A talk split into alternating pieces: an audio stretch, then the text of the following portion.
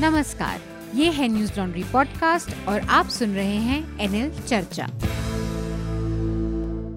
नमस्कार मैं हूँ अतुल चौरसिया। आपका खर्चा आपकी चर्चा हफ़्ता दर हफ़्ता। हम एक बार फिर से लेकर आए हैं न्यूज़ लॉन्ड्री का हिंदी पॉडकास्ट एनएल चर्चा। चर्चा में इस हफ़्ते हमारे साथ एक बहुत खास मेहमान जुड़ रहे हैं लेफ्टिनेंट जनरल अनिल भट्ट साहब। स्वागत है सर आपका चर्चा में। धन्यवाद। इसके अलावा हमारे साथ न्यूज़ लॉन्ड्री के हमारे दो साथी हैं हमारे कॉलमनिस्ट हैं आनंद वर्धन। आनंद काफ़ी समय बाद चर्चा में आए हैं आपका भी स्वागत। नमस्कार। और साथ में हमारे सह संपादक शार्दुल कात्यायन स्टूडियो में हमारे साथ हैं। शार्दुल आपका भी स्वागत है चर्चा में। नमस्ते। तो इस हफ़्ते की चर्चा में दो तीन बड़े महत्वपूर्ण जो विषय हैं जिन पर हमारी बातचीत होगी।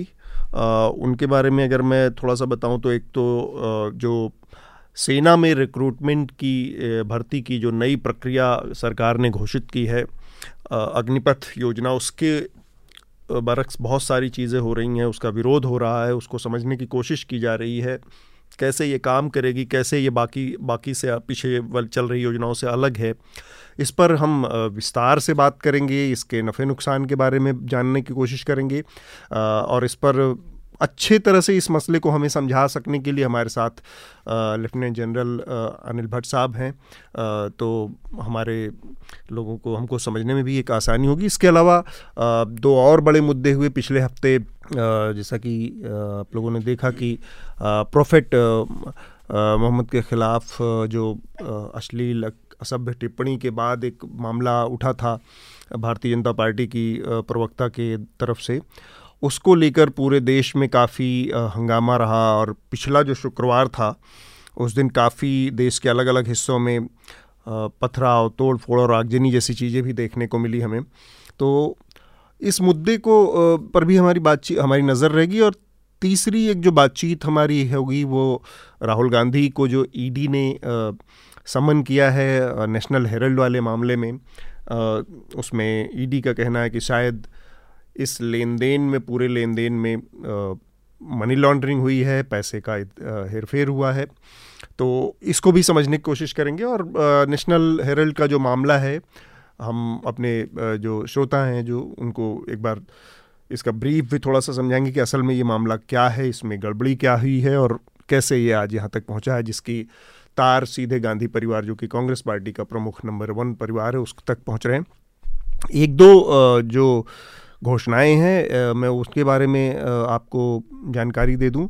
और फिर जो सुर्खियाँ हैं वो शार्दुल हमारे श्रोताओं को देंगे। एक तो पहली जानकारी, हमारे दो एनएल सेना प्रोजेक्ट जो हैं एक तो the yogi who has it all करके एक हमारा एन एल सेना प्रोजेक्ट है, जिसमें बाबा रामदेव के समूचा बिज़नेस एम्पायर है उसके बारे में और उसके साथ उनके जो राजनीति और उनकी जो बाकी जो क्रियाकलाप हैं उसके ऊपर हमारी एक विस्तार से ये एन सेना प्रोजेक्ट हमारा रहे चल रहा है, इस पर हम ग्राउंड रिपोर्ट करेंगे। दूसरा इसका हिस्सा, हमारा दूसरा एन सेना प्रोजेक्ट है जो बुलडोज़र की राजनीति है।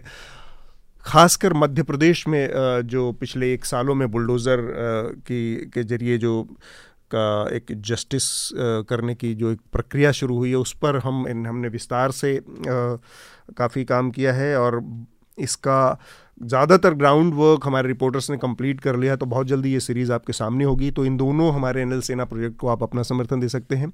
इसके अलावा दिल्ली में अब हमारे सब्सक्राइबर्स के साथ ऑफुल एंड ऑसम हमारा जो पॉडकास्ट है, उसकी टीम यानी कि अभिनंदन और राजश्री सेन, ये दोनों लोग हमारे सब्सक्राइबर्स के साथ मिलेंगे।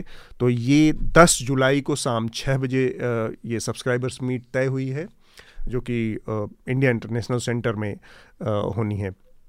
तो हमारे सब्सक्राइबर्स वहाँ पर मिल सकते हैं टीम के साथ पूरी। और जिन लोगों ने सब्सक्रिप्शन नहीं लिया है और मिलना चाहते हैं, उनको सब्सक्रिप्शन लेना पड़ेगा न्यूज़ लॉन्ड्री का, आपको पता है।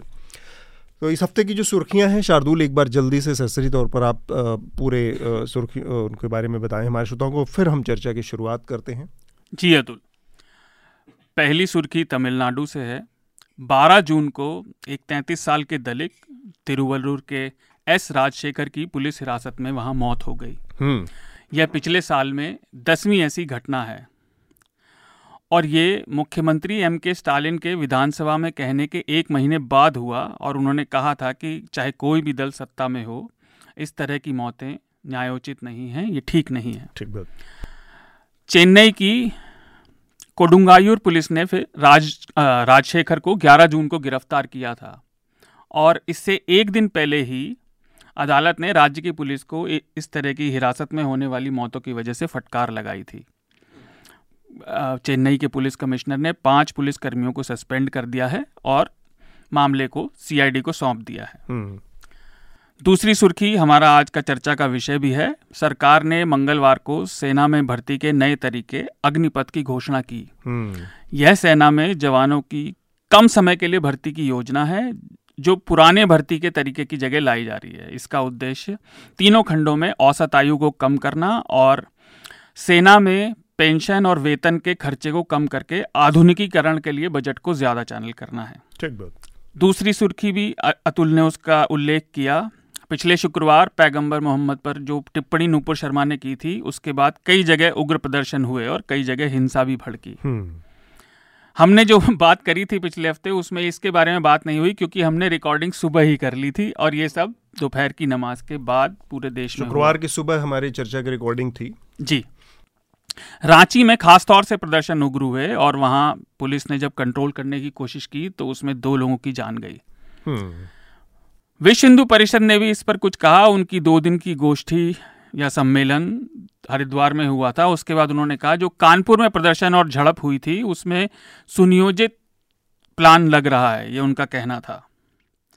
तीसरी सुर्खी दिल्ली से है। नेशनल हेरल्ड मामले में ईडी ने राहुल गांधी से तीन दिन तक पूछताछ की। उनसे लगभग तीस घंटे की पूछताछ हो चुकी है और उन्हें अगले हफ़्ते भी बुलाया गया है। नहीं, कल भी शुक्रवार को भी बुलाया है।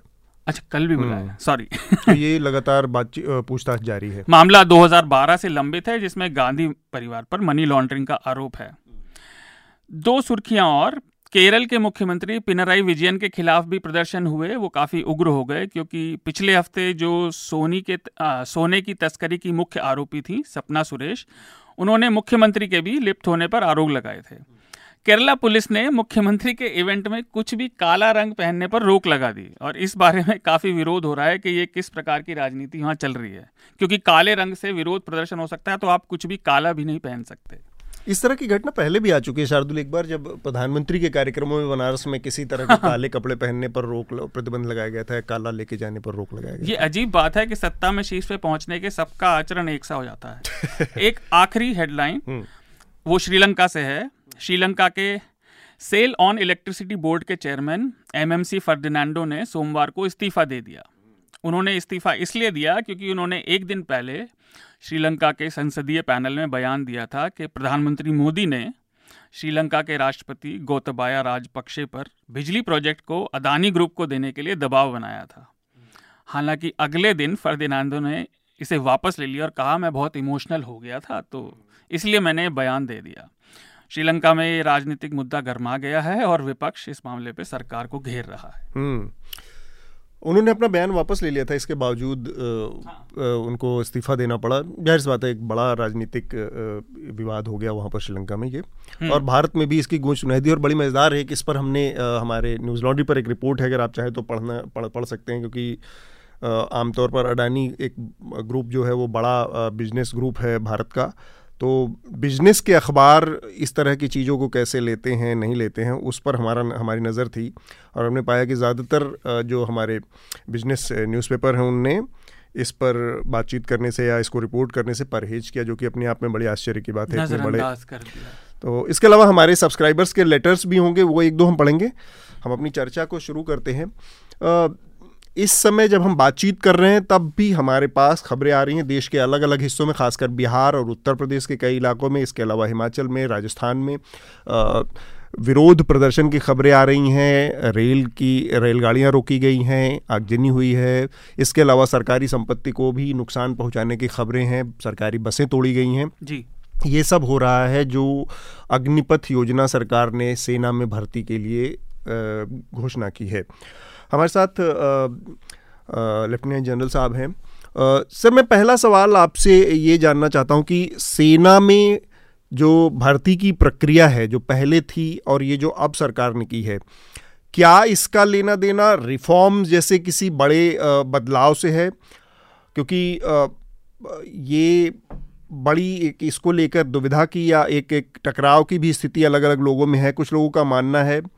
कि ये विशुद्ध रूप से अपने बिल को, जो अपने खर्चे हैं, उसको सुधारने की कवायद है। इसका सेना में रिफॉर्म से कोई लेना देना नहीं है। इससे कोई बड़ा बदलाव सेना के स्ट्रक्चर में या उसके आधुनिकीकरण या और बाकी चीज़ों में नहीं आना है। सिर्फ़ सिर्फ़ ये कवायद है, जो उसका अपना जो सरकार का जो बैलेंस शीट है, वो बहुत हैवी है या उसका खर्च या जो भी है, बहुत ज़्यादा है। उसको सही करना ये पहली प्राथमिकता है इस पूरी योजना में। रिफॉर्म जैसी कोई चीज़ इसमें नहीं दिखती है। आपकी क्या राय है इसको? फिर हम इसकी योजना के दूसरे पहलुओं पर आपसे बातचीत करेंगे। देखिए रिफॉर्म तो निश्चय ही है। जी। क्योंकि इससे भारतीय सेना में बदलाव आएगा। और सबसे बड़ा बदलाव ये आएगा कि अगले 10-15 साल के बाद जो भारतीय सेना की आज एवरेज एज बत्तीस है वो छब्बीस हो जाएगी।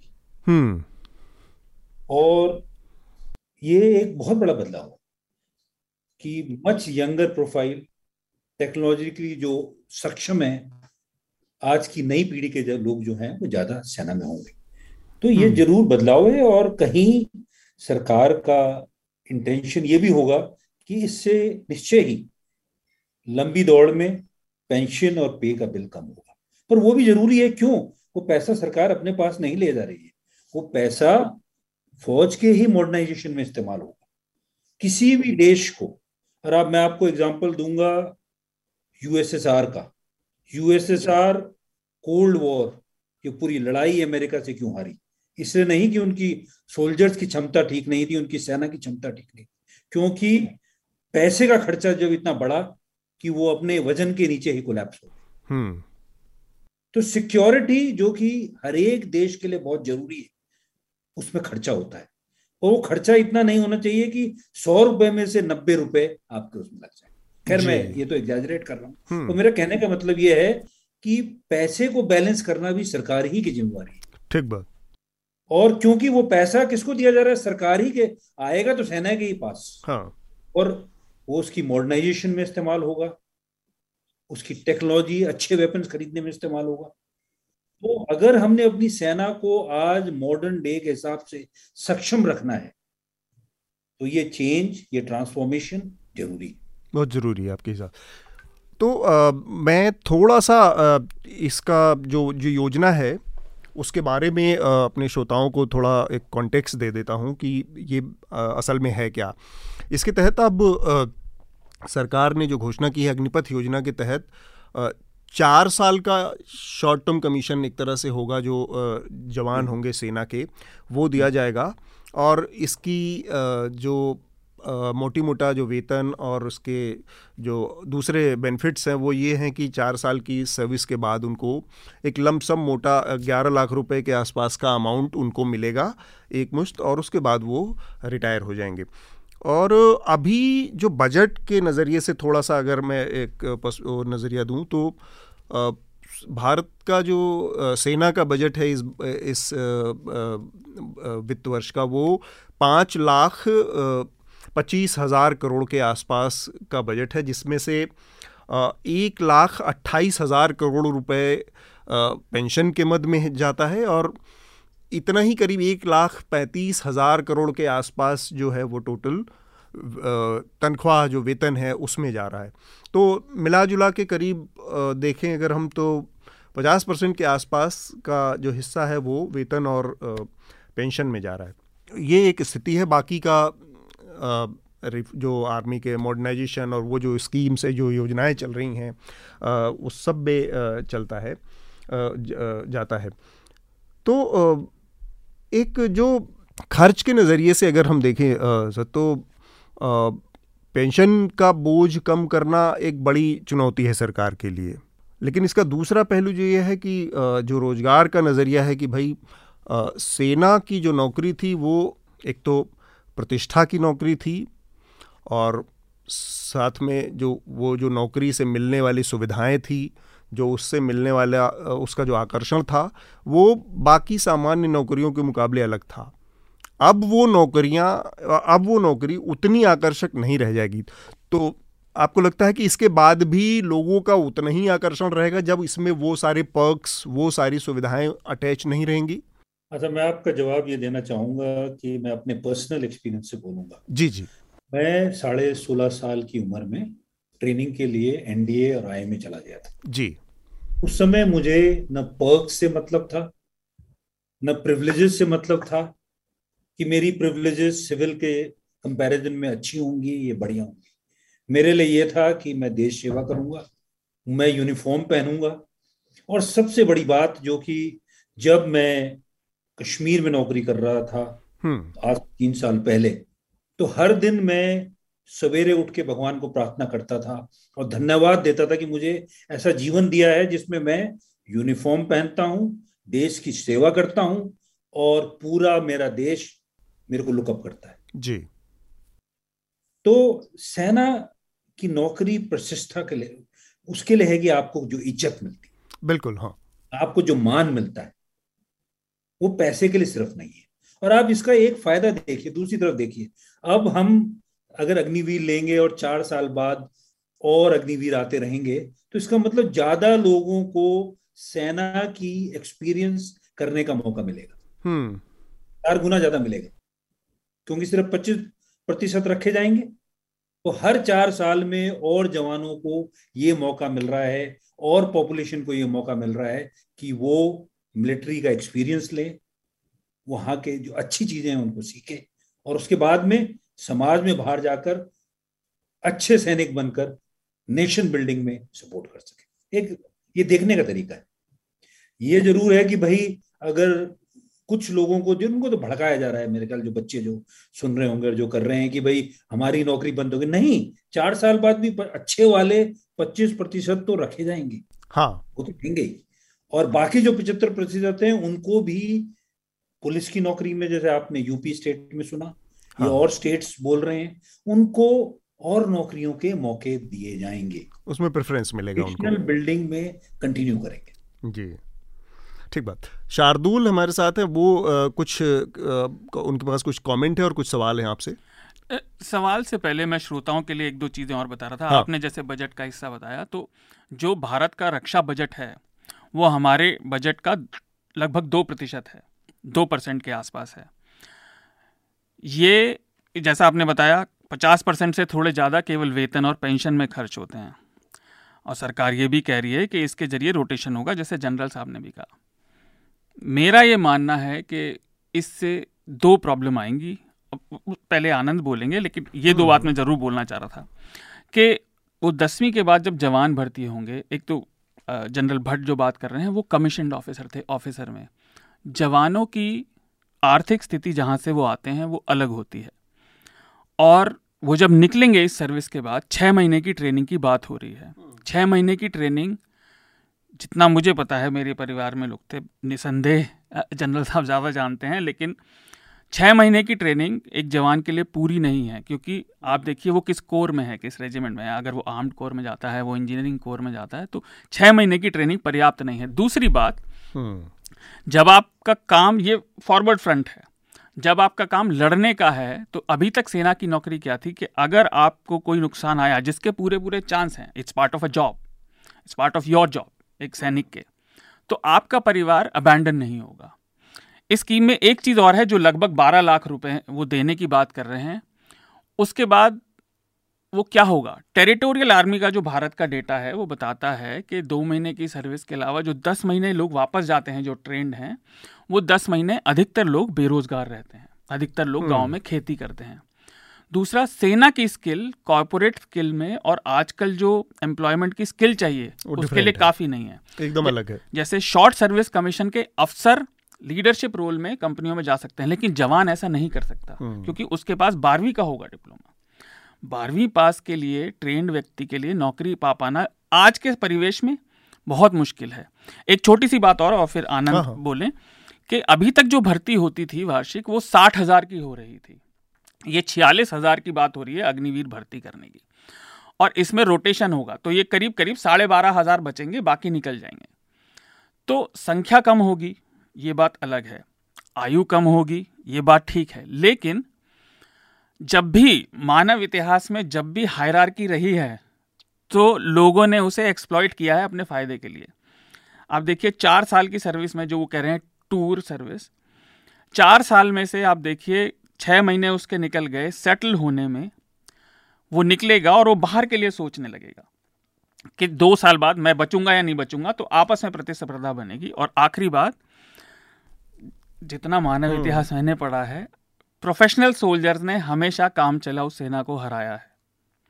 प्रोफेशनल सोल्जर का काम वो स्किल सेट अलग है वो मेंटालिटी अलग है क्योंकि सेना में ऑर्डर पे आपको जान तक निछावर कर देनी होती है। लेकिन अगर उसके लिए आपको बैकग्राउंड की सिक्योरिटी चाहिए वो आश्वासन चाहिए स्टेट का। हम्म। अगर वो नहीं है तो मैं अपनी जान खतरे में क्यों डालूं? और ये इस समय जो रशिया की सेना में इस तरह का कॉन्स्क्रिप्शन है वो हम देख रहे हैं कि वो स्ट्रगल कर रहे हैं, हालाँकि उसके और भी कारण हैं। अमेरिकी सेना इस कंस्क्रिप्शन के जो कमी आती है कम समय की सर्विस को, उसको बहुत ज़्यादा पैसे से और तकनीक से बैकअप करती है।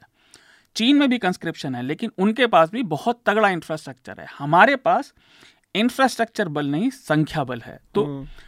इसका कंपैरिजन थोड़ा मुश्किल है क्योंकि हम उतना पैसा और तकनीक नहीं डाल नहीं सकते। डाल सकते। तो मैं चाहूँगा कि जनरल भट्ट पहले इसमें अगर शार्दुल की बातों पर कुछ अपनी प्रतिक्रिया देना चाहें उसके बाद हम आनंद के पास जाएँगे। अच्छा पहली बात तो मैं कहूँगा कि आपने जो ट्रेनिंग के बारे में बोला कि सिर्फ़ छह महीने की ट्रेनिंग एडिक्वेट नहीं होगी। हाँ मेरे ज़माने में और अभी तक ट्रेनिंग लंबी होती थी। अब इस ट्रेनिंग के पूरे प्रोसेस को फोकस्ड और छोटा बनाना नई टेक्नोलॉजी यूज़ कर कर उसको बेहतर बनाना ये एक चैलेंज है जो कि आर्मी को अडॉप्ट करना पड़ेगा। खोजना पड़ेगा। हाँ पर बहुत ही सेनाएँ जो इन्होंने स्टडी की है ये लाने से पहले आ, ऐसा हो रहा है बल्कि हमारी ट्रेनिंग आज के दिन में सबसे ज़्यादा लंबी थी दुनिया में। हमें ठीक है वो हमारा तरीका था करने का और हमारा ये भी था कि पहले जिनकी जो पढ़ाई का लेवल था वो कम था पर अब जैसे बहुत सी जगह आईटीआई क्वालिफाइड टेक्निकली क्वालिफाइड लोगों को लेना पड़ेगा, क्योंकि जो ये ट्रेनिंग की कमी है, इसको कॉम्पनसेट तो करना ही पड़ेगा। पर जो इन्होंने दूसरी बात बोली कि भाई साठ हज़ार लोग पहले थे, अब चालीस हज़ार रिक्रूट हो रहे हैं चार साल वो नौकरी करेगा और उसकी नौ... फौज नौकरी का ही ज़रिया नहीं है। और अब सिर्फ़ आपने सिर्फ़ नौकरी देने के लिए अगर फौज रखी है तो हो सकता है कि जो आप कह रहे हैं, ठीक है कि भाई पुराना सिस्टम चलाना चाहिए। नहीं। हमें एफिशिएंट फौज चाहिए। हमें वो फौज उस खर्चे में चाहिए जो खर्चा हमारे पास है। और एक आपने सही बोला कि देश का सिर्फ़ दो परसेंट ऑफ़ जीडीपी सेना के लिए जाता है। क्योंकि जिस तरीके से हम हैं डेवलपिंग नेशन हमारी बहुत जरूरतें बहुत सारी जरूरतें हैं हेल्थ एजुकेशन ये सब में से अगर छीन के हमने सेना को देना है तो हो सकता है हम सेना और बड़ी कर सकते हैं। पर ये प्रैक्टिकली नहीं होता है। ये बैलेंस करना ही पड़ता है। ये एक लड़ाई जो इकोनॉमिक्स में कहते हैं बटर और गन्स की लड़ाई। मतलब पेट भरना खाने की लड़ाई और अपनी सिक्योरिटी के लिए हथियारों को अपनी सेना को रखने की लड़ाई। ये एक इकोनॉमिक्स का चैलेंज होता है। इसको बैलेंस करना तो बहुत ज़रूरी है। तो मैं बिल्कुल आपकी बात मानता हूँ कि फौज में नौकरियाँ कम हो जाएँगी। हम्म। ये नौकरी जो फौज में होंगी सिर्फ़ चार साल की होगी उसके बाद उनको और जगह ढूंढना पड़ेगा। पर आप ये क्यों नहीं देख रहे हैं कि चार साल में हम ज़्यादा लोगों को एम्पावर करेंगे एक सक्षम सिटीजन बनने के लिए और बाकी और जगह जॉब्स के लिए। चैलेंज ज़रूर है। जी जी। पर यह है कि सब चीज़ें जो चैलेंज मुश्किल और फ़ायदे इनको बैलेंस करके गवर्नमेंट ने डिसीज़न लिया बिल्कुल ठीक बात। तो आनंद बड़ी बात हम्म। एक मैं कहना चाहूँगा कि जो मुझे मेरी अंडरस्टैंडिंग है कि ये डिसीज़न पत्थर की लकीर नहीं है। हम्म। अगर ये सूटेबल नहीं होगा और धीरे धीरे जैसे इसको रोल आउट कर रहे हैं हम्म। तो मुझे पूरा विश्वास है कि गवर्नमेंट इसको रिव्यू करके कहीं जहाँ भी ठीक करना होगा करेगी। ठीक बात। आनंद आपकी पहली प्रतिक्रिया इस पूरी योजना और इसके खिलाफ हो रहे प्रदर्शनों को और बाकी योजना के अच्छे गुण और अवगुण के हिसाब से क्या है? देखिए बहुत बातें तो इसमें कवर हो गई हैं। दो तीन चीज़ों पर मैं अपनी बात सीमित रखूँगा। पहला है कि जो वित्तीय पक्ष है वो तो जैसे विश्लेषण हो रहा है उसका सरकार लेकिन वित्तीय पक्ष को बहुत सामने रख के इस नई स्कीम का उद्देश्य तो बत नहीं कहेगी मेरे ख्याल से आ, वो पूरे जो फिलॉसफी है नई स्कीम का उसमें शूट नहीं करेगा। लेकिन वित्तीय पक्ष को नज़रअंदाज नहीं किया जा सकता है। पचास परसेंट जो सैलरीज और पेंशन पे लगभग पाँच दशमलव चार कर लाख करोड़ का बजट डिफेंस बजट अगर वर्तमान वर्ष का देखें तो है तो तो ये कई सालों से जो रक्षा मंत्रालय है और जो भारत सरकार के स्तर पर इस पर विचार हो रहा था लेकिन लेकिन अभी मेरे ख्याल से वो एक एक रूप निर्णायक रूप लिया हम्म।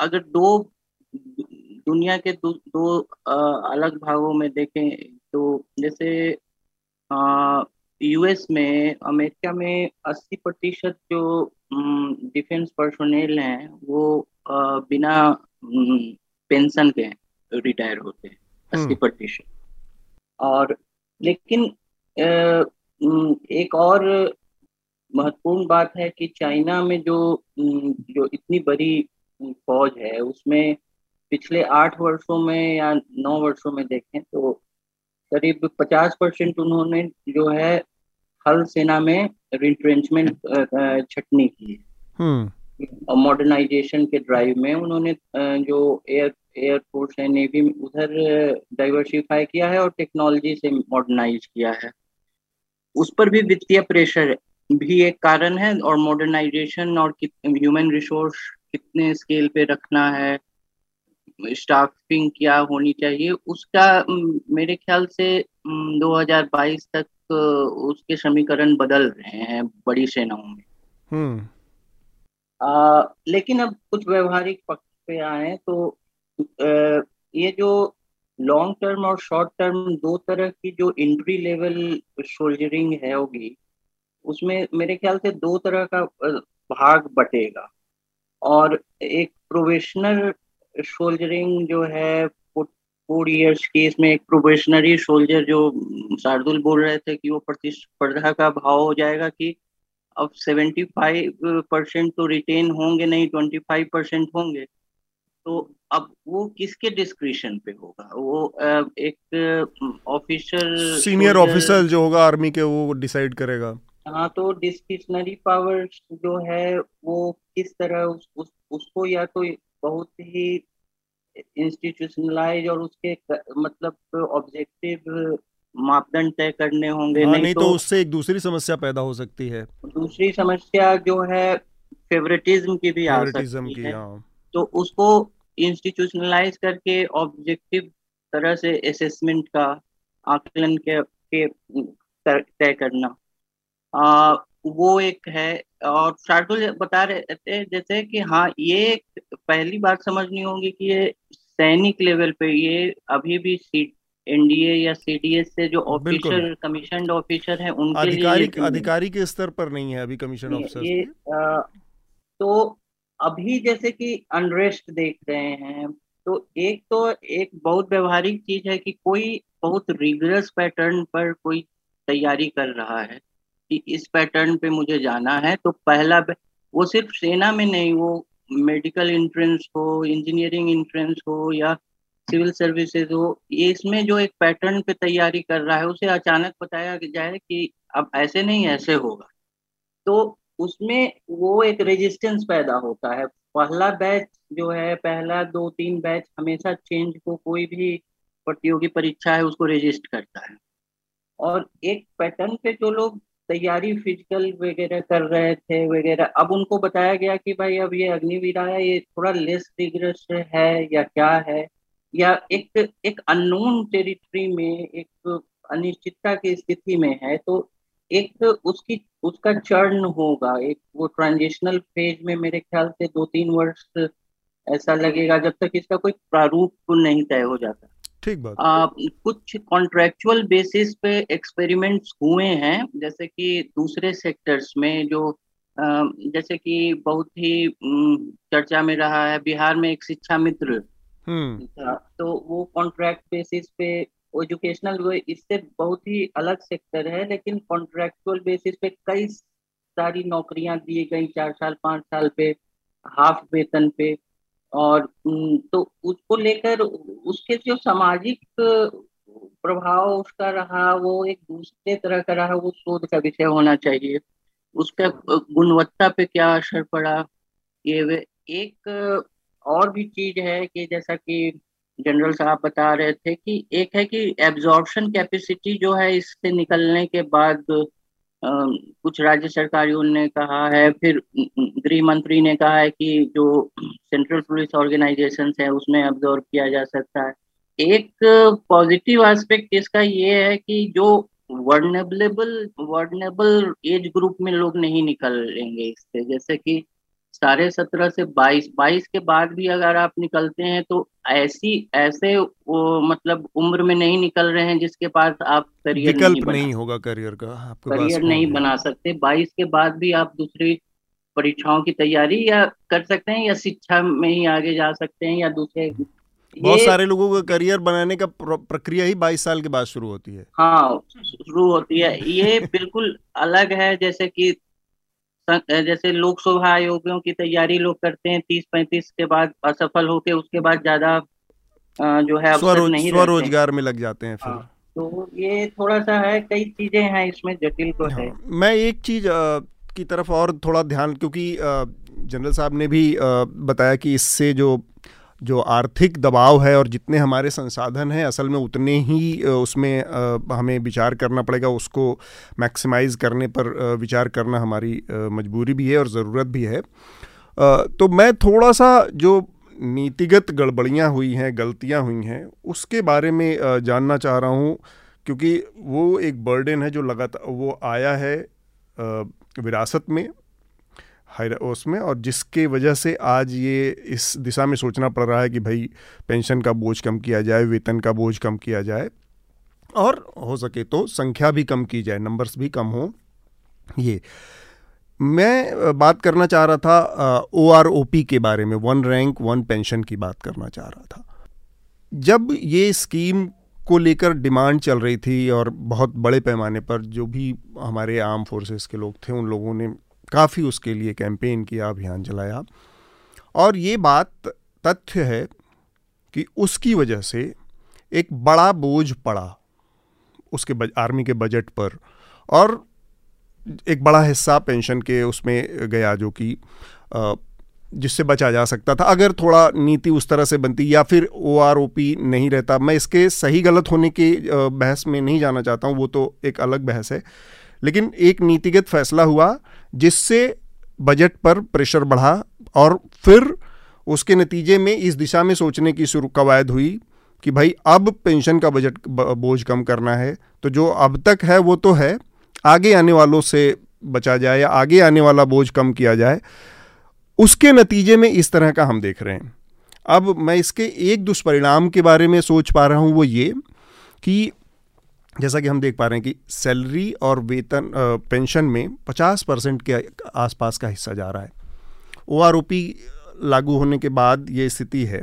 अब असल इसका इसका जो नेगेटिव पॉइंट मैं देख पा रहा हूँ, जनरल साहब मुझे शायद करेक्ट करेंगे या मेरे देखने के नज़रिए को बदल थोड़ा करेक्ट करने, करेंगे अगर मैं सही नहीं हूँ तो कि एक बड़ा हिस्सा उन लोगों के पास जाएगा, जा रहा है। अभी आगे भी जाएगा।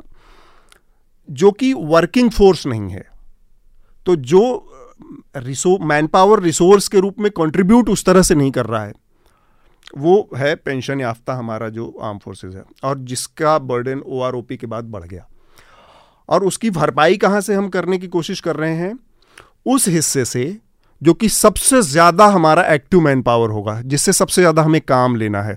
उसको हमने शॉर्ट टर्म कमीशन में डाल दिया चार साल का डाल दिया पेंशन से उसको आ, आ, वो कर दिया रुखसत कर दिया उसके और बाकी उस चीज़ों से रुखसत कर दिया। तो हम इन्वेस्ट एक तरह से उस चीज़ पे कर रहे हैं इस समय जो कि उस तरह से एक्टिव रोल में परफॉर्म नहीं कर रहा है या कुछ उसका आउटपुट नहीं है। और भरपाई उससे कर रहे हैं जो सबसे ज़्यादा एक्टिव हो सकता था या जो सबसे ज़्यादा रिटर्न दे सकता था। ये इस चीज़ को अगर मैं समझ पा रहा हूँ तो कैसे या ये गलत तरीका है या सही तरीका है? जनरल साहब, मैं आपकी टिप्पणी चाहूँगा कि क्या ओ आर के बाद से इन सब चीज़ों ने थोड़ा सा इस पूरे उसको मेसअप किया है? और एक पॉलिटिकल हिस्सा है जो कि पॉपुलिज्म में इलेक्टोरल गेन के लालच में भी इन सब चीज़ों को साथ आती है और फिर जब आ जाती है सत्ता में, तब उसको रियलिटी का एहसास होता है, तब वो एकदम दूसरे तरह सोचती है। जनरल साहब। देखिए पहले तो मैं आपकी मतलब जो आपने जो थ्योरी बताई है, उससे मैं अग्री नहीं करता हूँ डिसअग्री करता हूँ, और मैं आपको उसके कारण ही बताता हूँ। ओ आर से इतना बड़ा फ़र्क नहीं पड़ा है। इसका फ़र्क कि पेंशन बिल क्यों बढ़ा है, और सालों से क्यों बढ़ता रहा है, उन्नीस से अब तक, उसका एक मेन कारण है। और वो कारण है कि हमारी लॉन्गेविटी अब भारत में मेल्स और फीमेल्स ज़्यादा लंबे समय तक रहते हैं। कम से कम दस से ज़्यादा साल की हमारी एवरेज एज इंडियन की बड़ी है। मेल और फीमेल जी। तो ये क्यूमुलेटिव इफ़ेक्ट है जो कि धीरे धीरे आया है। किसी भी सरकार ने इसका सामना करने की कोशिश नहीं की। ये पहली सरकार है जिसने इस प्रॉब्लम को देखा है और इसको अप फ्रंट फेस करने के लिए किया है। और साथ ही, देखिए, जो हमारे रिटायर्ड जवान हैं, हमारे रिटायर्ड ऑफिसर हैं, उनको पेंशन खैरात में नहीं मिलती है।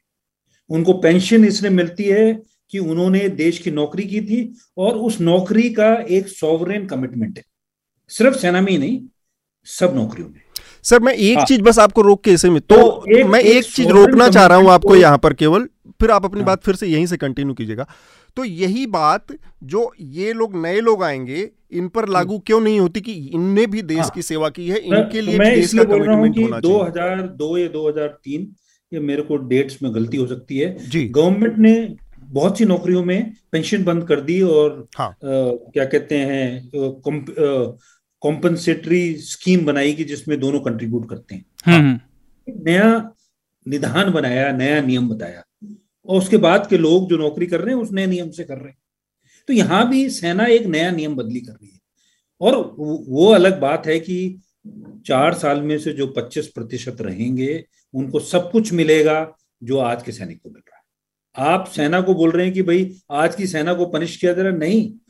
ये बाकी जो रेगुलर्स हैं और जो लंबा नौकरी करेंगे, उनको पेंशन मिलेगी, उनको सब कुछ मिलेगा जो कि आज के सैनिक को। रही अग्निवीर की बात, अग्निवीर को भी अगर मेरे हिसाब से, मेरी अंडरस्टैंडिंग के हिसाब से, अगर उसको चोट लग जाती है, अगर उसके गोली लग जाती है, अगर वो शहीद हो जाता है, उन सब चीज़ों के लिए उसको वही मिलेगा जो एक सैनिक को मिलता है। तो यहाँ पे मैं बता दूँ अपने श्रोताओं को कि अगर जान जाती है इस दौरान सैनिक को तो एक करोड़ रुपए का कंपनसेशन है उसके लिए और 48 लाख रुपए के आसपास उसका हेल्थ का इंश्योरेंस है। अगर इस दौरान उसको चोट लगती है कोई शारीरिक क्षति होती है तो 48 लाख रुपए उसके हेल्थ इंश्योरेंस के लिए भी हैं इस योजना में अलग से हर सैनिक का। शार्दुल आप कुछ कह रहे थे इस पर? नहीं शायद जनरल सब कुछ बात अच्छा। पूरी करना चाह रहे थे। और देखिए जैसे मैंने कहा कि ये ऐसा डिसीज़न लेना बहुत डिफ़िकल्ट होता है। और किसी भी गवर्नमेंट को। पर अगर ये गवर्नमेंट डिसीज़न नहीं लेती तो जो आप बोल रहे हैं अभी तो आधा हमारे बजट का आधा है। धीरे धीरे वो साठ परसेंट बनता सत्तर परसेंट बनता और ये अनसस्टेनेबल है किसी भी गवर्नमेंट हम्म। क्योंकि हमको हवाई जहाज़ चाहिए हमको टैंक चाहिए हमको नई मिसाइल चाहिए और इन सब में पैसा लगता है। कहीं तो कॉम्पनसेट करना है है ना? और पेंशन तो अभी भी होगी पर अभी आपने ऐसा मॉडल बनाया है कि फ्यूचर के लिए पंद्रह बीस दस पंद्रह साल में धीरे धीरे जब ये आएगा तो आपका लोड जो है पेंशन का जो आपका पे का लोड है वो कम होगा और बाकी पैसा अवेलेबल होगा। हम्म, शार्दुल? मैं कई बात कहना चाहता हूँ लेकिन एक चीज़ ये मज़े की बात यह है सॉरी इन नेताओं ने अपनी पेंशन खत्म नहीं करी है बस।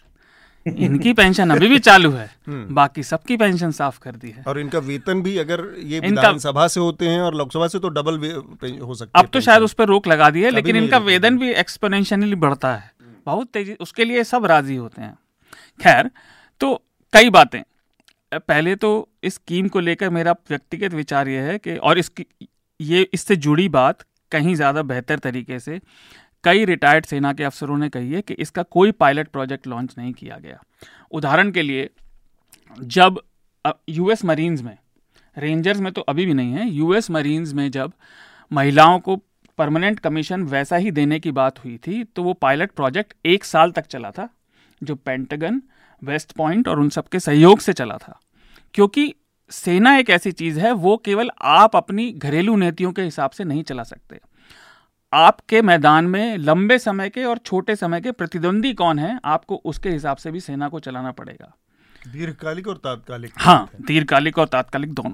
दूसरा जो पुलिसिंग की बात हुई है और जो इसमें कह रहे हैं कि उन्हें पुलिस के लिए करेंगे सीआरपीएफ में तो वो फिर भी चल सकते हैं केंद्रीय रिज़र्व पुलिस बलों में। पुलिसिंग और सेना का स्किल सेट अलग होता है। सेना बहुत अगर बिल्कुल देसी और आम भाषा में कहूँ ये मैं बिल्कुल डिसरेस्पेक्टफुल नहीं कह रहा हूँ ऑर्डर से चलती है। पुलिसिंग में आपको सामाजिक समझ की बहुत ज़रूरत होती है। हमारे यहाँ पुलिस रिफॉर्म वैसे ही नहीं है वो डंडे से चलाते हैं। सामाजिक समझ पुलिसिंग में इसलिए ज़रूरी है क्योंकि आप समाज के अमीर से अमीर और गरीब से गरीब को समाज के बीच में रह के उनके बीच काम करना है। तीसरी चीज़ हालाँकि सेना भी इसी में रहती है लेकिन नहीं। उसका इंटरेक्शन नहीं आप देखेंगे कि हमेशा हम्म। सेना डीलिंग नहीं है सिविलियंस और उसमें थोड़ा सा अंतर रहता है, है। और डील करने का तरीका अलग होता है उनका प्रॉब्लम से। बिल्कुल। तीसरा ह्यूमन बिहेवियर जो है मानव का जो स्वभाव होता है वो हमेशा लर्नड बिहेवियर होता है। हम पैटर्न्स पे काम करते हैं। आप हम्म। देखेंगे लोगों को आदतें भी पड़ती हैं लोगों के तकिया कलाम भी होते हैं। एक व्यक्ति जो दसवीं के बाद सेना में गया बच्चा सत्रह में गया या वो इक्कीस तक जाएगा? सत्रह से इक्कीस तक जब वो गया और फिर वो बारहवीं का डिप्लोमा लेकर निकला तो उसके जो समकक्ष लोग थे दसवीं में वो दो साल में बारहवीं करके आगे निकल चुके होंगे। वो बारहवीं के बाद फिर वहीं खड़ा होगा। उसके हाथ में भले ही बारह लाख रुपए हों। लेकिन अगर वो एजुकेशन में परसू करना चाहेगा तो कैसे करेगा? इस तरह का मेरे ख्याल से और मैं अगर गलत हूँ तो सही कर दें उन्नीस सौ चौरासी में भी इसमें जो एक और चीज़ है कि जो जवानों की भर्ती सामाजिक स्तर पर होती है जाट रेजिमेंट में अलग सिख रेजिमेंट में अलग होती है मराठा में अलग होती है। चौरासी में भी इस तरह का जनरलाइज हुआ था लेकिन वो शायद असफल हुआ था तो उसको बंद कर दिया था। ठीक बात। वो भी मैं जनरल साहब क्लैरिफाई करूँगा। जी जी। चलिए ठीक है। एक अच्छा, पॉइंट और है वो फिर आ जाएगा। मैं हर एक बात को एक आपको उसका जवाब दूँगा। सबसे पहले जी। जो भी अग्निवीर बन के जा रहा है वो वॉल्टियर है। अगर वो चाहता है कि दसवीं के बाद में वो पढ़ाई करे तो ज़रूरी नहीं है कि उसको अग्निवीर बन के आना है और चार साल सेना में देने। वो टोटली एक वॉल्टियर प्रोसेस है। तो हाँ वो थोड़ा आप जैसे कह रहे हैं कि पीछे हो जाएगा वो ट्वेल्थ के बाद में आएगा पर थोड़ा कॉम्पनसेशन एज में निश्चय ही मुझे विश्वास है कि सरकार देगी। हम्म। उसको कॉम्पनसेट करने के लिए। बाकी उसकी क्षमता और पढ़ाई वो उसका अपना पर्सनल डिसीज़न है और उसको खुद मेहनत करनी पड़ेगी। ठीक बात है। अब मेरा जहाँ तक ये सवाल है कि बिल्कुल आप सही कह रहे हैं सेना का काम और पुलिस का काम बिल्कुल ही भिन्न है। पर क्या मैं ये नहीं चाहूँगा कि मेरे पुलिस वाले मेरे सैनिकों की तरह हों। शायद उनका रिस्पॉन्स उनकी रिस्पेक्टफुलनेस उनका काम करने का तरीका इन ऑर्गेनाइजेशंस को बेहतर बनाए। ये सिर्फ़ मेरा एक विचार है। ये नहीं कि ये हाँ, बहुत सारे अलग अलग लोगों के अलग अलग सोच हो हाँ, अलग विचार है। मैं, मैं मैं तो सोचता हूँ कि जिस ऑर्गेनाइजेशन में भी वो जाएँगे उस ऑर्गेनाइजेशन की फाइबर को इम्प्रूव करेंगे बेटर करेंगे और वही नेशनल बिल्डिंग में बढ़ाएँगे। अगर वो किसी पुलिस थाने में पाँच हमारे एक सर्विसमैन होंगे मुझे पूरा विश्वास है वो पुलिस थाना बेहतर काम करेगा। हम्म, ठीक बात है। हाँ मेरा विचार है। अब आपने हम्म। बोला कि पायलट प्रोजेक्ट बिल्कुल निश्चय ही मैं भी आ, मैं भी ये विश्वास करता हूँ कि जब भी कोई चीज़ की जाए तो पहले उसको पायलट प्रोजेक्ट से उसको ट्रायल से किया जाए तो बेहतर है। हम्म, पर इस अग्निवीर में पायलट प्रोजेक्ट नेचुरली है। मैं आपको कैसे समझाता हूँ? आज के दिन में हर साल की ज़रूरत सैनिकों की साठ से पैंसठ हज़ार है। पर अगले चार साल में अग्निवीर का रिक्रूटमेंट जो कि एक ही तरीका होगा फौज में जाने का वो चालीस चालीस हज़ार पहले तीन साल है और चौथे साल करीब पचास हज़ार पचास हाँ। वो रिक्वायरमेंट से कम कर रहे हैं पहली बात। इसका रिज़ल्ट क्या है? एक इन्फेंट्री बटालियन या एक आर्मर्ड रेजिमेंट या एक आर्टलरी रेजिमेंट में एक साल में सिर्फ़ तीस आदमी जाएँगे। इसका मतलब यह है कि अगले पाँच साल में कितने लोग जाएँगे? 120 जी। और उसमें से पहले चौथे साल में पिचहत्तर परसेंट बाहर जाने लग जाएँगे। तो एक यूनिट में करीब जो कि इन्फेंट्री बटालियन 800 से थोड़ा ज़्यादा की होती है उसमें 120 ऐसे लोग होंगे। तो ऑटोमेटिकली जैसे ये जा रहा है ये प्रोसेस ही पायलट प्रोजेक्ट का हो गया। और ये निश्चय है कि सेना को इसको बहुत इंटीमेटली देखना पड़ेगा।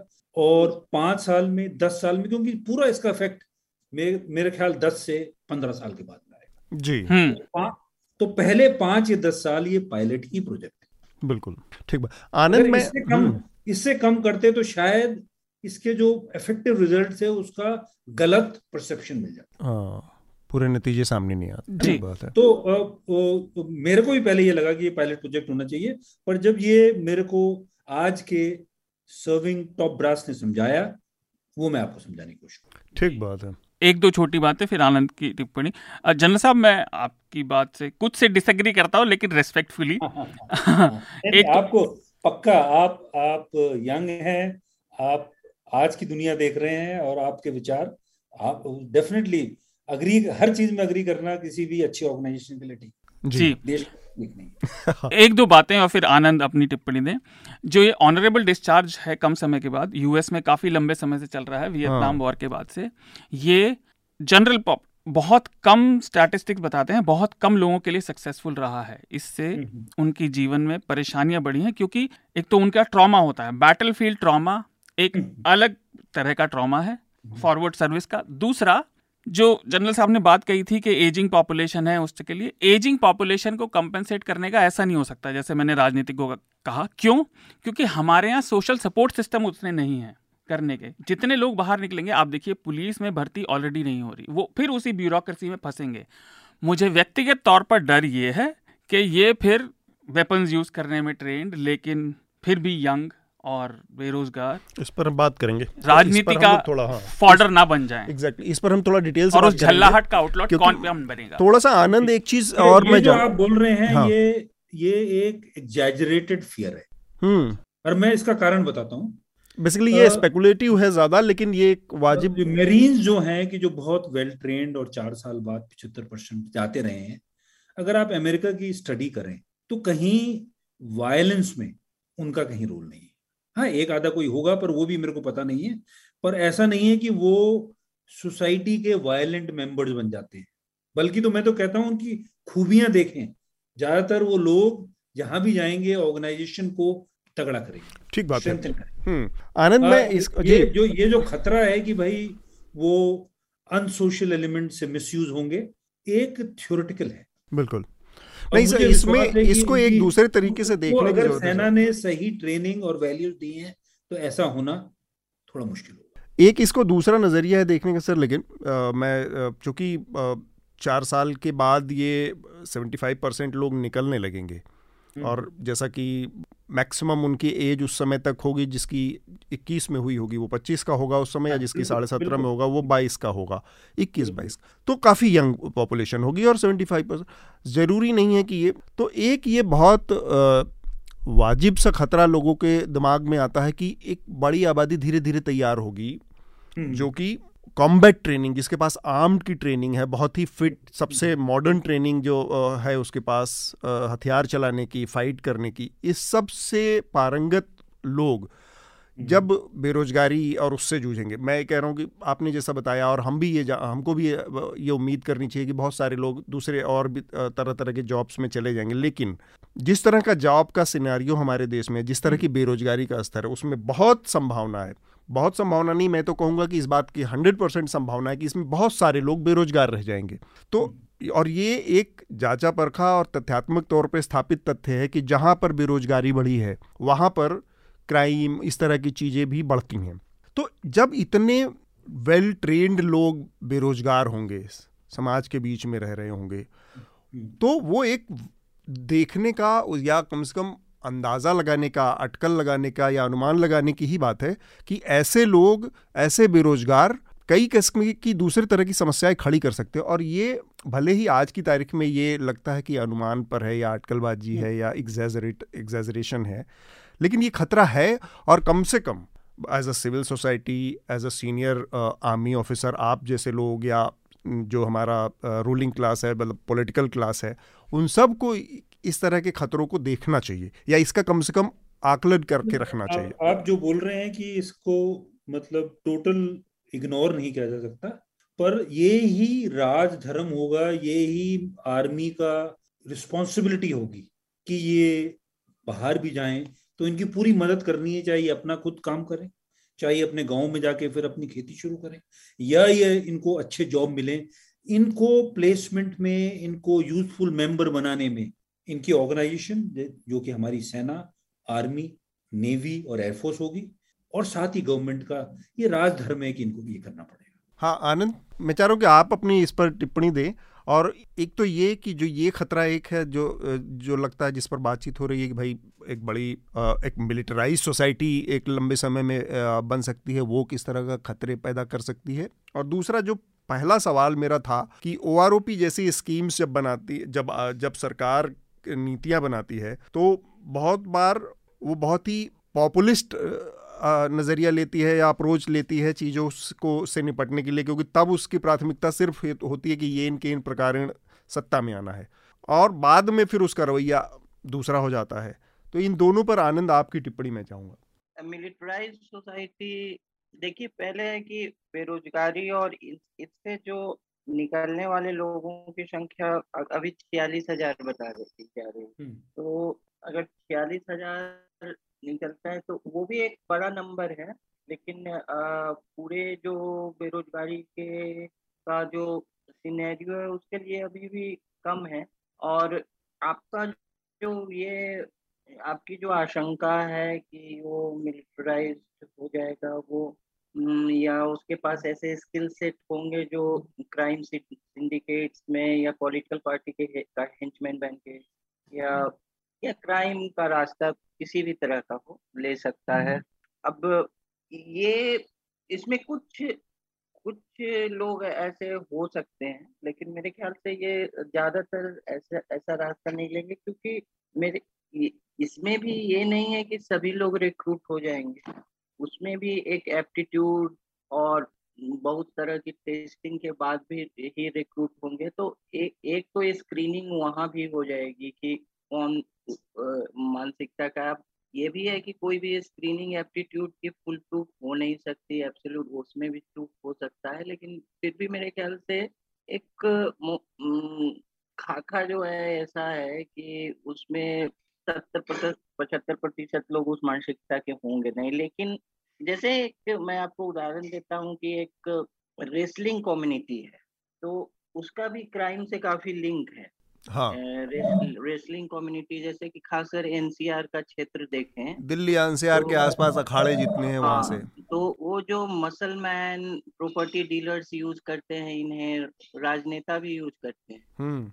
और कई डिस्प्यूट बैंक वाले बैंक वाले अपना लोन वसूलने के लिए इस्तेमाल करते हैं। हाँ, तो रिकवरी एजेंट का फेस बन जाते हैं। जी। तो वो सब अब लेकिन पूरी पहलवान बिरादरी उससे जो है कहना कि सभी लोग ऐसे ही हो जाएँगे ये भी ठीक नहीं। हाँ लेकिन संभावना है यहाँ तक नहीं नहीं हम लोग तो संभावना की बात करें साहब की यहाँ हमारे जो है सबसे प्रतिष्ठित ओलंपियन सुशील कुमार भी उस चक्र में, आ गए।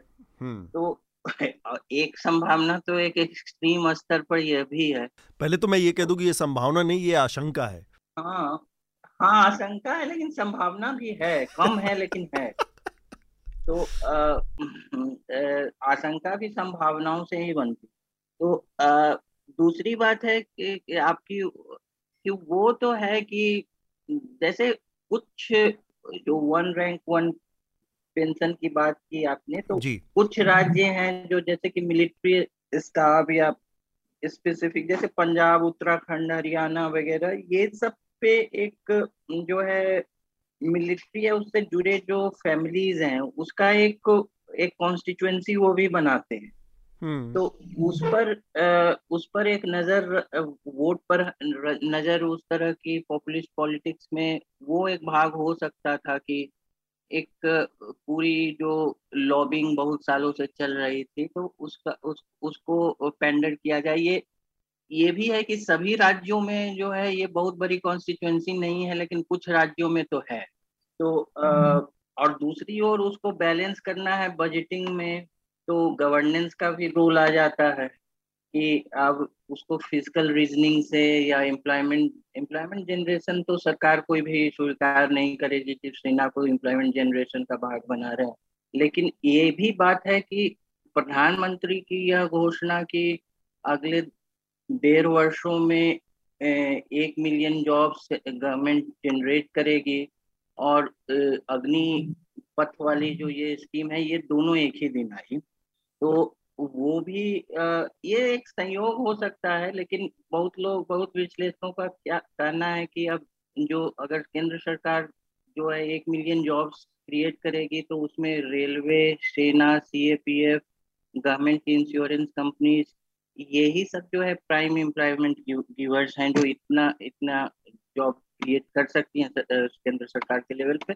तो वो भी है लेकिन चलिए वो भी स्पेकुलेटिव ही है मान लें। हम्म। तो उसका संतुलन जो है करना कि जो पॉपुलिज्म है या एक मिलिट्री वोटिंग की जो एक कॉन्स्टिट्युएंसी है उसको पेंडर करना और डिफेंस इकोनॉमिक्स उस उसको जो है बैलेंस करना।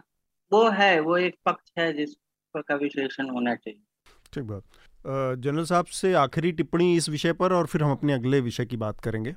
मेरा तो मतलब हमें एम्बेरिकल डाटा पे जाना चाहिए कि सचमुच अगर लोग छूट कम नौकरी कर कर वापस सिविल सोसाइटी में आते हैं क्या वो वायलेंस बढ़ाते हैं? ऐसा सच तो नहीं है। हम्म। दुनिया भर में कोई ऐसी स्टडी नहीं है कि जिसको ये है। कुछ एलिमेंट एक परसेंट दो परसेंट आधा परसेंट ऐसा हुआ तो मैं कह नहीं सकता पर ये कहना कि सारे एक आर्म्ड ग्रुप्स में बन जाएगा ये एक कुछ ज़्यादा ही एग्जैजरेशन होगा। हम्म। मुझे तो जैसे मैं कह रहा हूँ कि चार साल की ट्रेनिंग और अगर वो उन चार साल में सही वैल्यूज़ लेके जाता है तो वो जहाँ भी रहेगा जो भी करेगा वो सोसाइटी का यूजफुल मेंबर बिल्कुल। और मेरा ख्याल यही सरकार का देह है और मुझे पूरा विश्वास है कि ऐसा ही होगा। क्योंकि सर आप हमारे साथ हैं मैं आपसे एक और उस पर कॉमेंट ले लेना चाह रहा हूँ। आप ही इस पर ज़्यादा साधिकार बोल सकते हैं। छः महीने से ज़्यादा हो गए हैं करीब करीब सी डी एस का पद खाली है। दुर्भाग्यपूर्ण तरीके से सी डी एस का देहांत हुआ और उसके बाद से। हम्म। तो सरकार का रवैया कई मामलों में पॉपुलिस्ट वाला नज़र आता है कई मामलों में बहुत कैजुअल नज़र आता है। अगर इतनी महत्वपूर्ण पद था जिसका कि क्रिएशन के समय दावा किया गया तो छः महीने से उस पद के खाली रहने के क्या नफे नुकसान हो सकते हैं अगर आप थोड़ा सा हमें संक्षेप में बता पाए देखिए मुझे भी इंसाइट नहीं है पर मुझे ये ज़रूर लगता है कि जो एक्सपीरियंस गवर्नमेंट का पहले सीडीएस के होते हुए रहा उस एक्सपीरियंस के हिसाब से एक तो वो ये बनाना चाहते थे कि अब उस सीडीएस को कैसे सिलेक्ट करेंगे? तीनों ही चीफ ये ज़्यादा जनरल्स के ज़्यादा बड़े स्पेक्ट्रम से करेंगे। मे uh, बी ये सरकार की खोज कि नया सीडीएस की खोज जो है और पॉलिसी वगैरह आपको पता है जब बदली होती है जैसे अभी कुछ ही दिन पहले ये नई पॉलिसी आई है कि सारे लेफ्टिनेंट जनरल्स और जो रिटायर भी हुए हैं और बासठ साल से कम हैं उनको सीडीएस बना सकते हैं। तो ये गवर्नमेंट का आगे दूर बड़े लंबी दौड़ के लिए इलाज है। हम्म। जो आप कह रहे हैं कि भाई छह महीने सीडीएस को खाली रख के आ, क्या सेना में इससे फ़र्क पड़ा? नहीं। और इसका कारण यह है कि सीडीएस एक लॉन्ग टर्म काम वाली अपॉइंटमेंट है। वो ऐसी नहीं है कि जो ऑपरेशनल है। ऑपरेशनल आज के दिन में हमारे तीनों चीफ हैं। उनको एक दिन भी हम खाली नहीं रह सकते। सीडीएस हम्म। जब तक उसकी ऑपरेशनल रिस्पॉन्सिबिलिटी नहीं वहाँ पर एक स्ट्रक्चर है तीन चीफ हैं कि काम हो सकता है। हाँ ज़रूरी ये है कि अगर ये जल्दी होता तो बेहतर होता पर फिर भी कोई गवर्नमेंट के कारण होंगे कि उन्होंने इस निश्चय को लेने में थोड़ा समय लगाया। पर मेरा पूरा विश्वास है कि शीघ्र ही अब उन्होंने नई पॉलिसी निकाली है। मेरा ख्याल अभी वो फाइनल स्टेज में होंगे ये निश्चय करने ठीक बात। हम अपने अगले विषय की तरफ़ बढ़ते हैं जो कि शार्दुल के पास एक कोई आखिरी टिप्पणी है इस मुद्दे पर फिर हम अपने अगले विषय पर चलते मैं दो बार दो बात कहना चाह रहा था। मुझे हाँ। लगता है हमारे और जनरल साहब के बीच में अंतर यही है। हमें हमेशा सरकार की नीतियों को शक से देखने की ट्रेनिंग भी है और आदत भी है पत्रकार होने के नाते। पर आप ये कहना चाह रहे हैं कि जनरल साहब को सरकार की नीतियों से समर्थन की ज़रूरत नहीं, समर्थन ऐसा नहीं, नहीं है। लेकिन थोड़ा सा शा, शायद ही अंतर है मैं केवल गैस मैं आपको बताना चाहूँगा कि पहले दिन जब मैंने भी ये सुना था जब मैंने सुना तो मुझे भी बहुत से जो शक आपको हैं वो थे। पर एक डिटेल्ड ब्रीफिंग हम लोगों की अच्छा। हुई हमने सवाल इंडोर चीफ वाइस चीफ उनके साथ में डिस्कस किए। उन्होंने हमको समझाया कि इसके पीछे लॉजिक क्या गई है क्या इसके कारण है। कुछ चीज़ें तो पता थी कुछ नहीं पता थी। तो एक क्लैरिटी है। शायद मेरे को थोड़ा एडिशनल इन्फॉर्मेशन है जो। कि मेरे को मेरी सेना ने ये हाँ। समता देखी मेरे में कि वो मेरे को मेरे साथ शेयर कर सके। जी जी बिल्कुल। तो इसलिए मेरा मेरा मकसद ये है। इसलिए नहीं कि सब कुछ जो सरकार करती है वो ठीक है वो मैं हमेशा बोलता था जब तक रिटायर नहीं हुआ जी एक आखिरी बात जो मैं जोड़ना चाह रहा था वो अपराध से रिलेटेड और वो सेना से रिलेटेड नहीं है इन जनरल कि हम्म। ये एम्पेरिकली प्रूवन है सैकड़ों हम्म। सालों में कि अपराधी जेनेटिक्स या साइकोलॉजी से ज़्यादा सामाजिक हालात ज़्यादा अपराधी पैदा हाँ, करते हाँ, हैं तो वो, वो एक वो एक चीज़ है हमें हम्म। बाकी सपोर्ट सिस्टम भी खड़े करने पड़ेंगे हाँ, बिल्कुल बिल्कुल बिल्कुल मतलब वो सपोर्ट सिस्टम जैसे मैं कहता हूँ वो सरकार का राजधर्म है और हमारा सेना का प्रेजेंट सर्विंग सेना का भी धर्म है कि उन पिचहत्तर फ़ीसदी जो हर साल निकलेंगे उनकी देखभाल करना उनको लाइफ में सेटल करने में मदद करना। क्योंकि एक बार चार साल के लिए अगर वो सेना में आते हैं तो वो हमारे अभिन्न हिस्से हैं। असल में डिमोनेटाइजेशन के बाद बड़ा डर लगता है सरकार के एकदम झटके से काम हो जाता है। हाँ। खैर। तो आ, हम अपने अगले विषय की तरफ़ बढ़ेंगे। जैसा कि आ, मुझे बताया गया था जनरल साहब ने हाँ। आपसे अगर अनुमति ले जी जी बिल्कुल। मैं यही कहने जा रहा था कि जनरल साहब को हम यहाँ पर अब छोड़ेंगे हम और आगे की चर्चा हमारी जारी रहेगी आनंद और शार्दुल के साथ। मैं ए, बस ये चाहूँगा कि जो एक रिकमेंडेशन की प्रक्रिया होती है सर वो आप एक रिकमेंड कर दें कुछ हमारे श्रोताओं के लिए। कुछ भी कोई फ़िल्म किताब म्यूज़िक लेख। मैं आ, मैं सबको बोलूँगा और ये मैं मेरा जो आज मैं काम कर रहा हूँ रिटायरमेंट के बाद में मैं इंडियन स्पेस एसोसिएशन का डायरेक्टर जनरल हूँ। जी। और मेरा काम है पूरे देश में स्पेस का इकोसिस्टम बढ़ाना। जी। ज़्यादा से ज़्यादा यूथ को स्पेस में काम करने के लिए प्रोत्साहित करना। हम्म। तो अमेरिका में मैं ये बताना चाहूँगा कि पहले स्पेस जो था वो सरकारी काम था हर हर जगह दुनिया में। अमेरिका में नासा इंडिया में इसरो। हम्म। पर तब अमेरिका में एक आदमी आया जिसका नाम है एलोन मस्क आपने सुना हो एलन मस्क जी। और एलोन मस्क ने स्पेस की दुनिया को बिल्कुल बदली कर दिया। उसने रॉकेट उड़ाने की कीमत को एक चौथाई कर दिया और जो चीज़ सरकार में होती थी उसको प्राइवेटाइज कर दिया। तो मैं हर एक को ये रिकमेंड करूँगा कि इस इस आदमी की जो ऑटोबायोग्राफी है एलन मस्क की। वो पढ़ा जाए।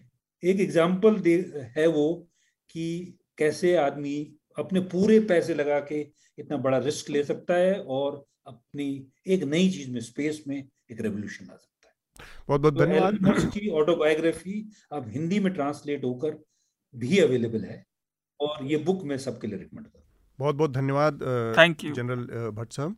धन्यवाद। Thank you sir thank you so much तो हमारा अगला जो विषय है हम उस पर, यही हमारा आज का आखिरी विषय है, जो कि पिछले हफ़्ते बहुत सारा बवाल, दंगा फसाद हुआ नूपुर शर्मा के बयान के बाद और जुमे की नमाज़ के ठीक बाद पूरे देश के अलग अलग शहरों में आगजनी और पथराव और इस तरह की घटनाएँ हुई। उसके बाद उसकी प्रतिक्रिया में उत्तर प्रदेश में हमने बुलडोज़र की घटनाएँ देखी, सरकार ने बुलडोज़र चलवाया और वो एक बड़ा मुद्दा बन गया।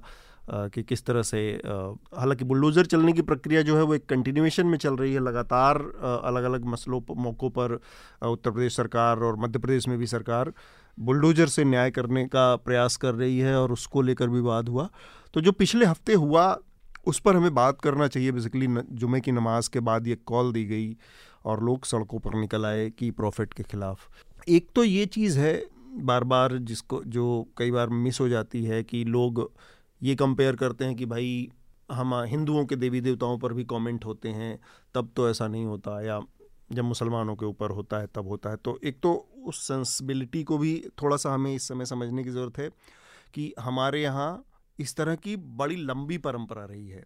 देवताओं के ऊपर चुटकुले बनाना उसको शेयर करना आपस में उसकी बड़ी एक परंपरा है। ऐसा नहीं है कि ऐसा कोई नई बात है या उससे किसी का अपमान होता है। तो वो एक इंटेंसिक पार्ट रहा है। आनंद इस पर और ज़्यादा रोशनी डालेंगे कि ये ट्रेडिशन में कैसे होता है। जबकि इस्लाम के नज़रिए से देखें तो प्रॉफिट के ऊपर कम से कम कोई बात कही गई या कुरान के ऊपर कही गई बात एक दूसरे तरीके से आकार लेती है। उसको, उसकी सेंसिबिलिटी एकदम दूसरे तरह के फिर भी जो हुआ नमाज़ पढ़ने के बाद निकल कर जिस तरह के दृश्य आए सामने, उससे वो एक सवाल बार बार खड़ा होता है कि किसी भी धर्म के मानने वाले आप हों आपके देवी देवता जिनको आप इतना बड़ा मानते हैं जिनके बारे में आपका मानना है कि उनकी ही रचना है ये पूरी दुनिया उन ये सृष्टि वो इतने कमज़ोर नहीं हो सकते कि इंसानों के कहने से इंसानों के कमेंट से इंसानों के उससे।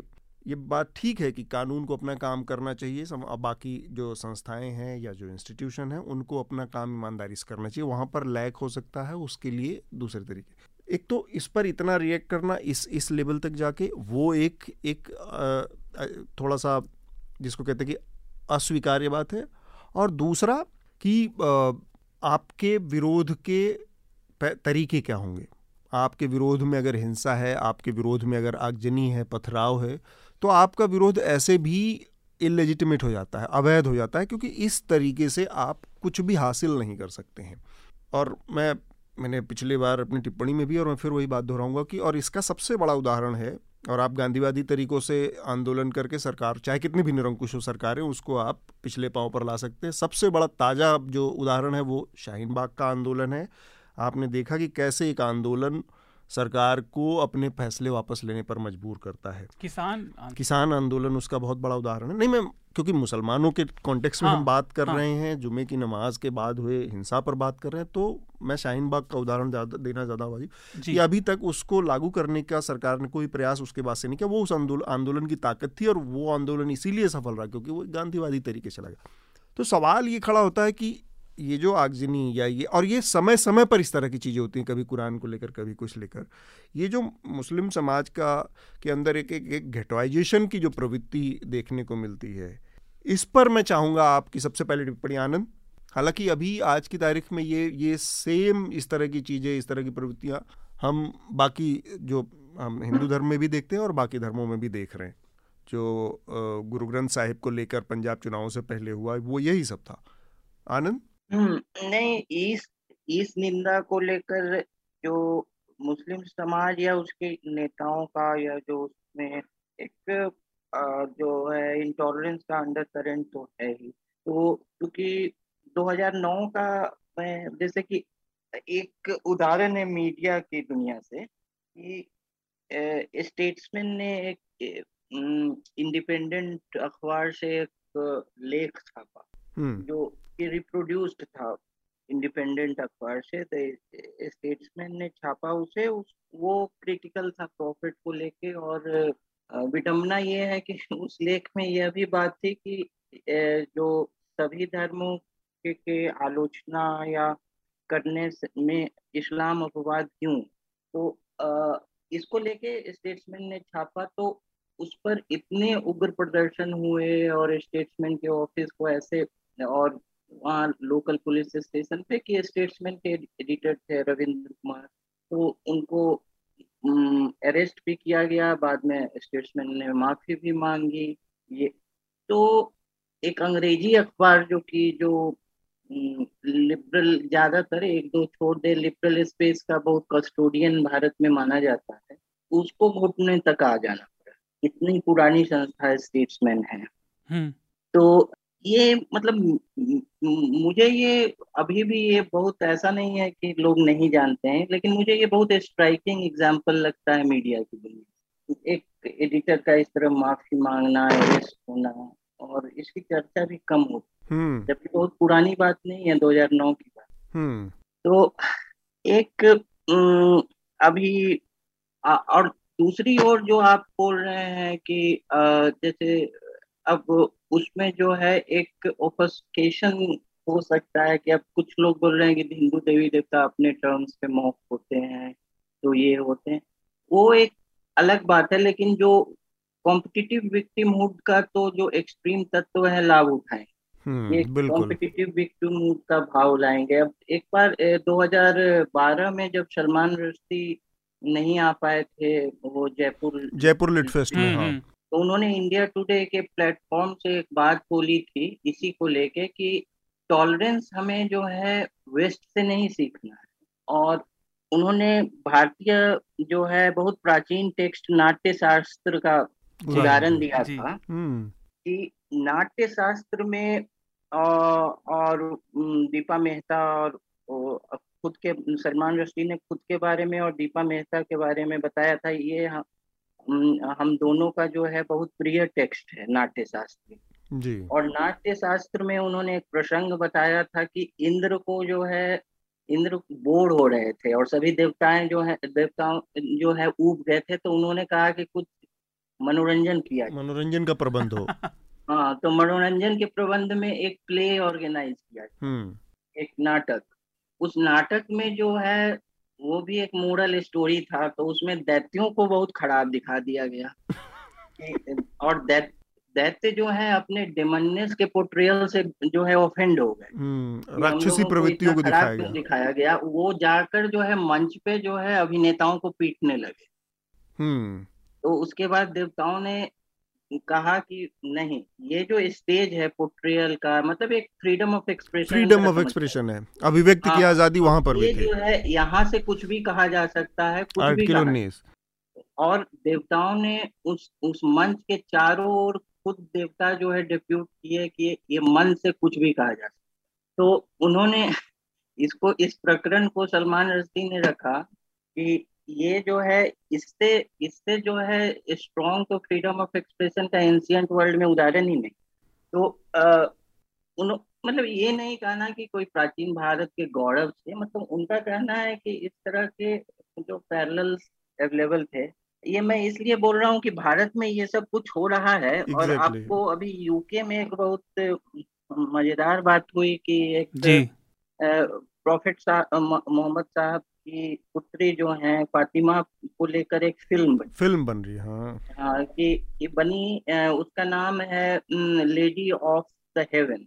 और वो सकारात्मक फ़िल्म है ऐसा नहीं कि उसमें आलोचना की गई है या कुछ गलत चित्रण है या उन उनके परिवार को अच्छा दिखाया गया है काफ़ी पॉजिटिवली दिखाया गया है। हम्म। लेकिन सेल्फ सेंसरशिप में वो लोगों ने जो है सिनेमा हॉल में लंदन में ब्रैडफोर्ड वगैरह ये सब में दिखाया ही नहीं। हम्म। तो किसी ने टिप्पणी की कि ये फ़िल्म जो है आलोचकों ने आलोचकों ने ये फ़िल्म जो है को बहुत गलत ठहरा दिया। फ़िल्म आलोचकों की जीत है ये।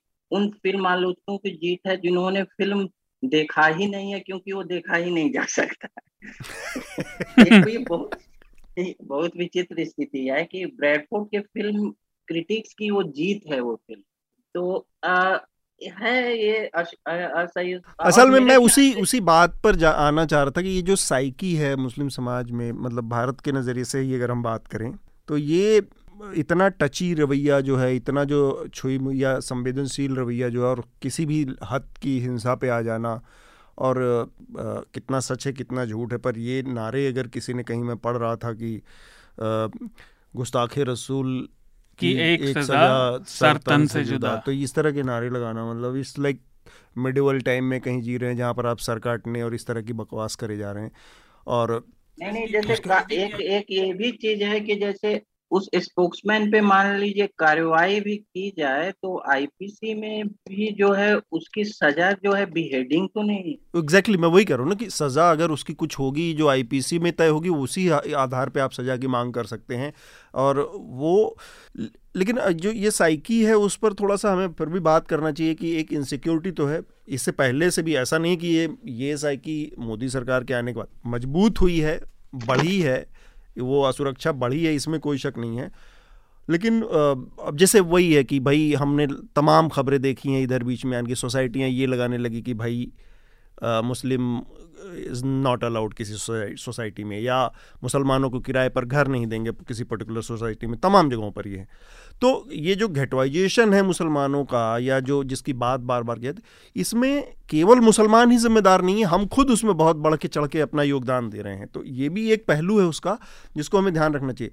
लेकिन अंदर से जो आवाज़ें आनी चाहिए, सैनिटी की, समझदारी की, मौके पर टोकने की, भाई ठीक है, ये इतनी बड़ी चीज़ है या ये बात जो हुई, इसकी ये सज़ा होनी चाहिए, इसकी ये, इसके लिए ये नहीं कर सकते कि आप सड़क पे निकल जाएँगे, ठेले वाले का ठेला फूक देंगे, बस वाले का वो, ऑटो वाले का पलट देंगे, आग लगा देंगे कोई चीज़ किसी विरोध और उसके बीच में एक तारतम्य और उसके तरीके में जो एक एक अंतर है इतना बढ़ चढ़ के वो एक बड़ा आ, मसला है।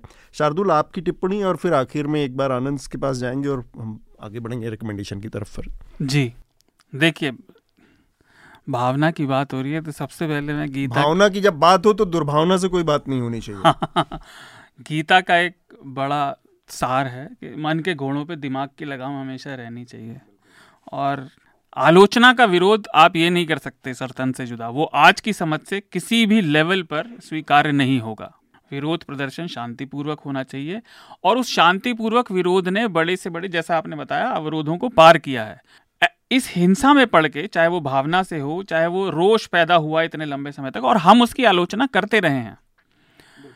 वो आप बीजेपी के प्रोपागेंडा में ही खेल रहे हैं। वैसे ही इतना भेदभाव है, जैसे आपने बताया, घर का। लोगों से बात करने का। हमने लॉकडाउन में देखा कि खुलकर भाजपा के लोग और वैसे सब्ज़ी वालों तक को नहीं छोड़ रहे थे। हाँ। वो कितना अक्षम्य और विभत्स तरीका था लोगों से डील करने का अपनी जनता से। तबलीगी जमात का हमने देखा कोर्ट तक ने कहा कि ये आपका गलत बिहेवियर था। लेकिन ये मेरा विचार है और मैं इसमें बिल्कुल विश्वास करता हूँ चाहे किसी को भी बुरा लगे। मानव इतिहास में पैदा हुए हर व्यक्ति की आलोचना की जा सकती है उसके बारे में बात की जा सकती है उसको क्रिटिसाइज किया जा सकता है। आप सभ्यता से करें और वो आपके लिए सबसे ऊपर हैं, लेकिन बाकी जनता के लिए नहीं है। इस इस दुनिया में इस समय साढ़े सात सेवन पॉइंट सिक्स या सेवन पॉइंट सेवन बिलियन लोग हैं, उनमें से वन पॉइंट एट के लिए वो है ना।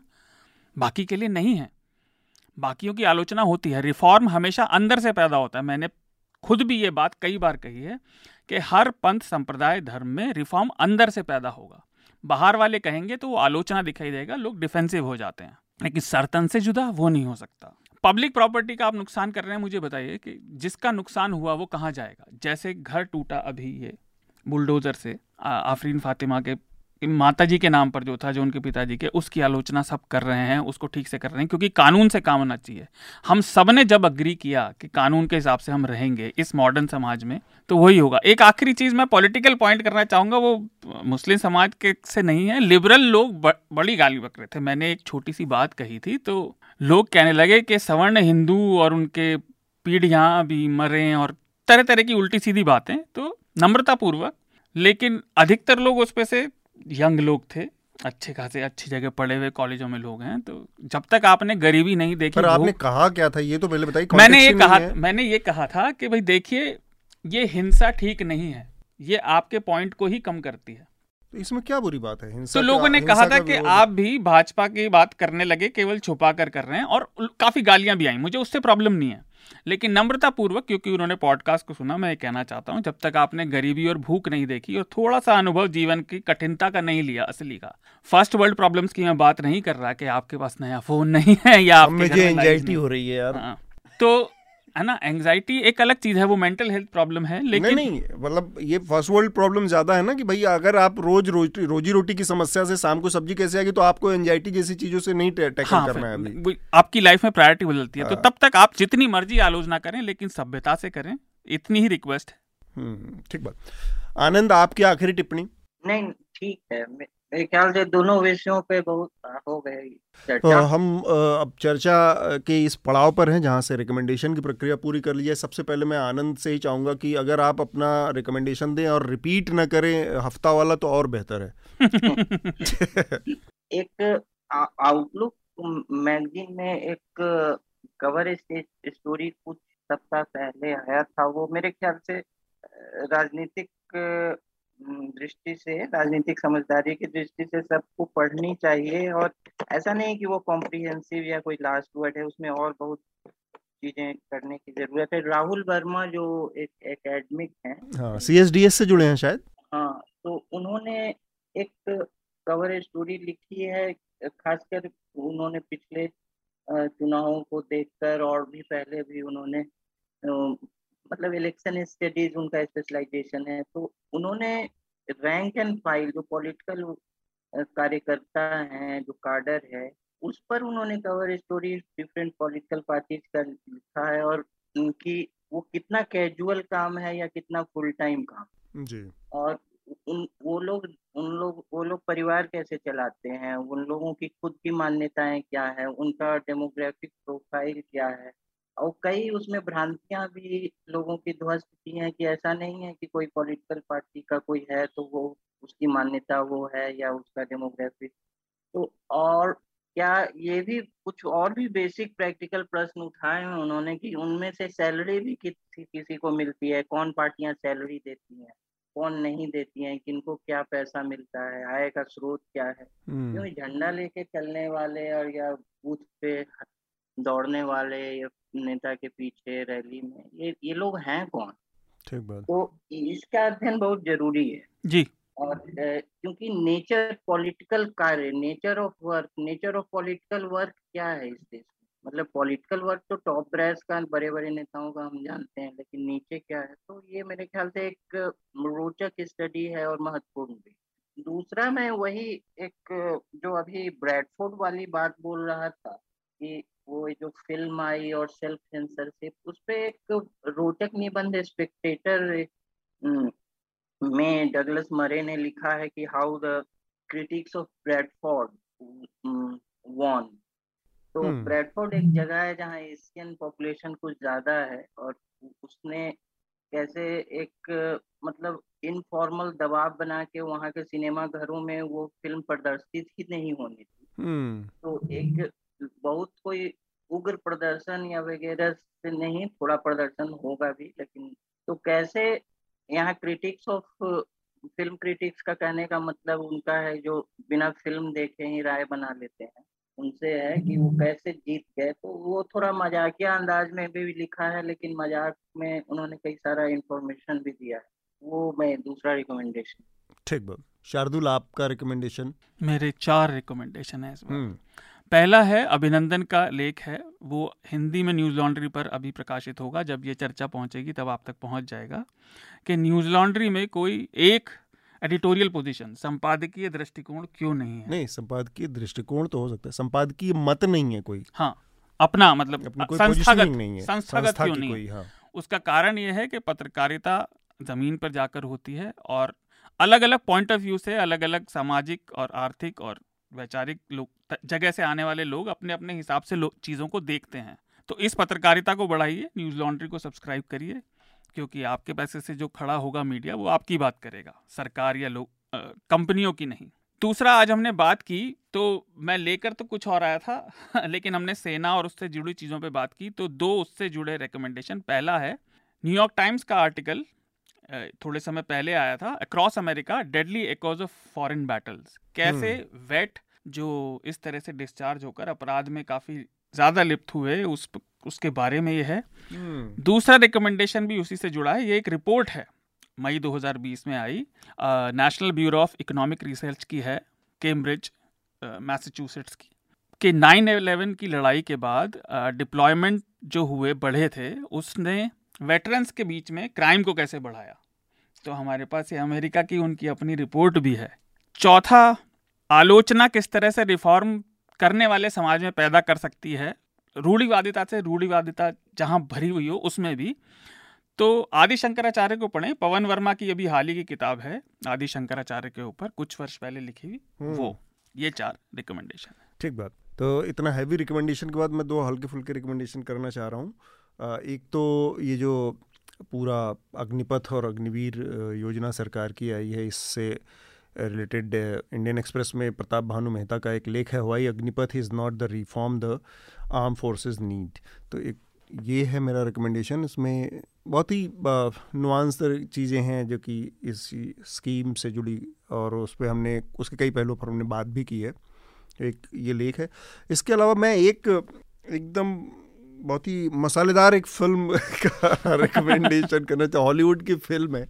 और ऐसा कुछ नहीं है, लेकिन उसका नाम है state of play basically journalism के ऊपर वो पूरी फ़िल्म है।